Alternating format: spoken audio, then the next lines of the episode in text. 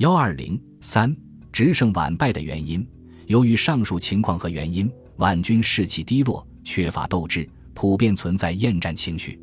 段祺瑞发布战争动员令后，边防军军官及士兵即纷纷提出开往何处、与何人作战的质问，并时有离队逃跑的情势发生。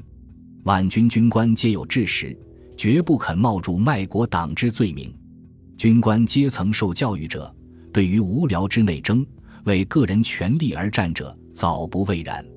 段祺瑞在对皖军的训词中，与军官则告以直派掌权。将兵恣意差遣而不可得，与兵士则出以我一失事即将解散。边防军第一师誓师时，曲同风景无此可措，仅对兵士说：“这次战争名义上是说不出来的，不过我们不打过去，人家就打过来。”又对长官说：“这回的打仗是我们受过学校军事教育者，同那没有受过学校军事教育者的战争，理由如此站不住脚，官兵自然无心恋战。”在战场上不会判死效力。魏宗翰第九师官兵表示绝不助逆。七月十日，魏向官兵进行战争动员时，大家以师出无名为辞，一致反对，为当场昏倒，不省人事。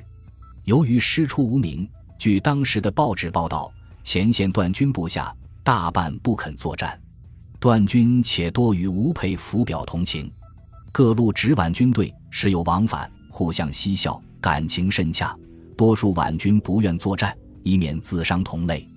边防军将官多属学生出身，明白事理，声言边防军原用以对外，用以对内不肯任命。一日之间，营长、连长、排长逃走者达四五十人，及旅长、团长亦有逃走者。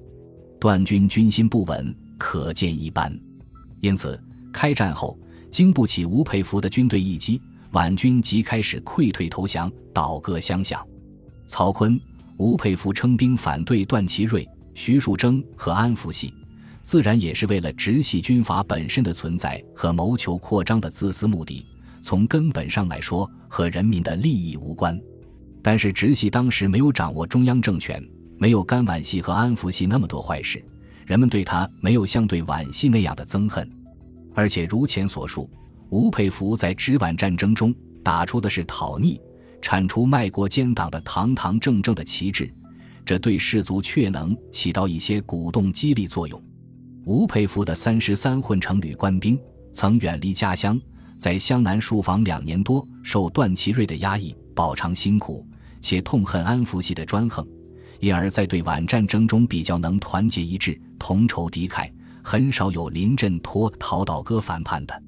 三两军素质的差异，段祺瑞号称有五师兵力听其指挥，但皖军的素质很差，而且真正能听命作战的加起来也不过两师人。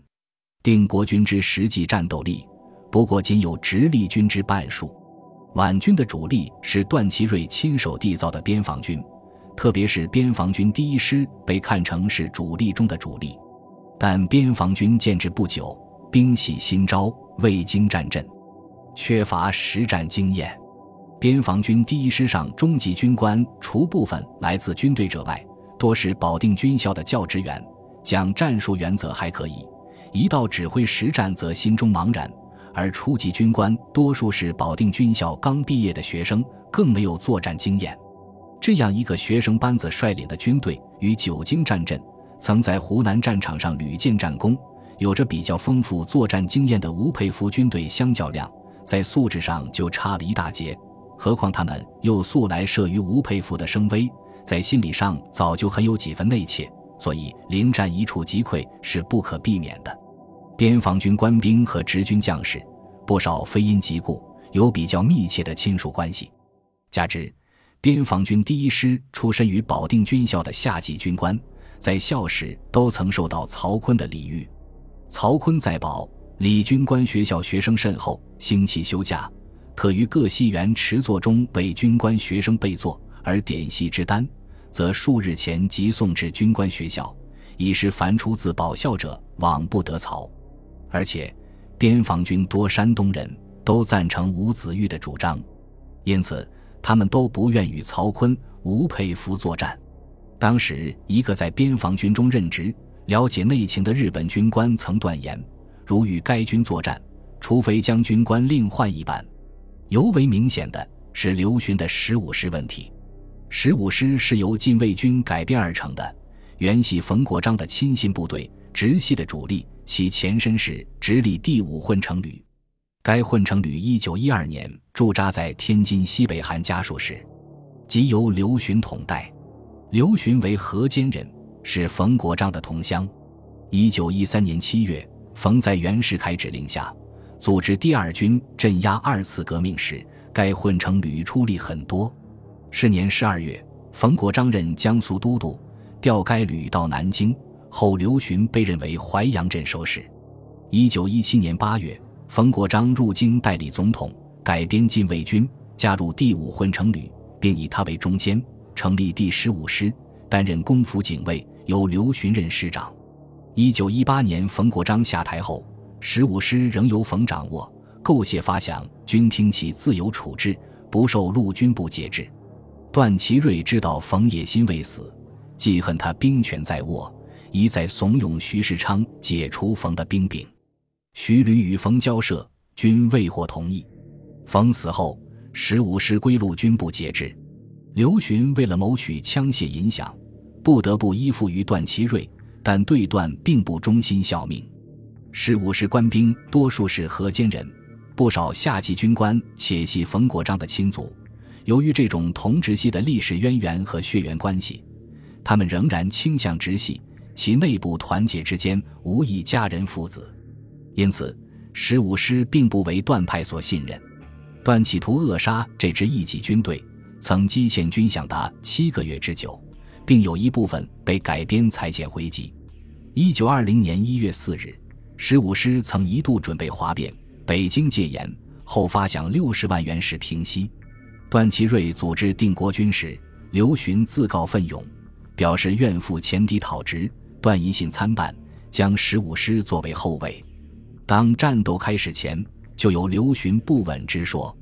在琉璃河集中时，边防军第一师正式通知各级军官，说刘询部队恐有意外，要严加戒备，监视其行动。七月十六日，十五师调往前线与直军作战，终于不战倒戈降职。最后导致了皖军在具有决定意义的西路战场的失败。四战略战术的优劣不同。直皖战争爆发前，南面直军扼守了京汉路，保定与河南、湖北、湖南连成一片，并且与西南桂系军阀结了盟。东面直军与奉军占领了京奉铁路，得到张作霖的支持。西北则有倾向直系的察哈尔都统王廷珍和绥远都统裁成勋。北京实际上是处在直军四面包围之中，其他各地的皖军也同样被直军所分割包围，后援缺乏，因此军事形势对直系有利而对皖系不利。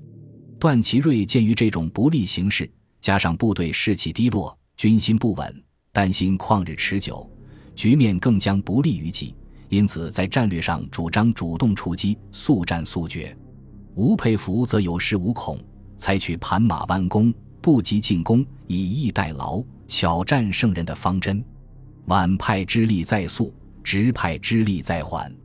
在战术上，皖军凭借自己的大炮优势，用密集的军队实行正面攻击，长驱直入；吴佩孚则把自己的精兵摆在左右两翼，采取诱敌深入、避实倒虚、两翼包抄、奋进合击的战术原则。事实证明。吴佩孚的战略战术比段祺瑞、段芝贵、徐树铮要高明得多，这是他克敌制胜的重要原因之一。西路和东路战场都是直军先退后进、先败后胜，特别是西路，吴佩孚运用灵活的作战方法，不在正面与皖军硬拼，而是乘其不备，分兵两路包围打击敌军。松林殿一役大获成功，奠定了战争胜利的基础。显示了他卓越的军事才能。另外，作为一个优秀的军事领导者和战斗指挥者，吴佩孚的胆略与精力也不是段芝贵、徐树铮之流所能企及的。当时，一个在吴佩孚军中的目击者说：“严领指吴佩孚用兵诚有天才，临敌如无事，兼巡不暇而不疲，精力胆量实少其比。段之贵、徐树铮看到前线战士失利溃败，自己指挥失灵，即闻风丧胆，仓皇逃回北京。此外，吴佩孚不仅深明韬略，而且长于治军，他的军队纪律比较严明，因而具有较强的战斗力，这也是段军所不及的。当时的报纸报道说，直军士气旺盛，纪律严明，外人赞叹，大胜可避。五奉军的参战。在当时北方军阀中，除了直系和皖系外，还有奉系军阀的力量比较强大。张作霖也正想乘机向关内扩张势力，因此在直皖对峙、双方力量不相上下的情况下，奉军有举足轻重之势，好像一架天平，张作霖站在哪一边，哪一边的砝码就会往下降，失去平衡。段派原来指望张作霖保持中立。以便自己和直军单独作战，直系则极力拉拢奉军作为盟军，结成反皖的联合战线。双方都意识到奉军的参战与否会改变战场上的力量对比，直接影响到战争的前途。七月十六日和十七日，在西路战场和东路战场战斗正激烈，直军处于不利的时刻。奉军大队先后分别赶到高碑店和北仓前线，协同直军作战。对振奋直军斗志、瓦解皖军士气、扭转局势、促成直胜皖败起了不小的作用。本集播放完毕，感谢您的收听，喜欢请订阅加关注，主页有更多精彩内容。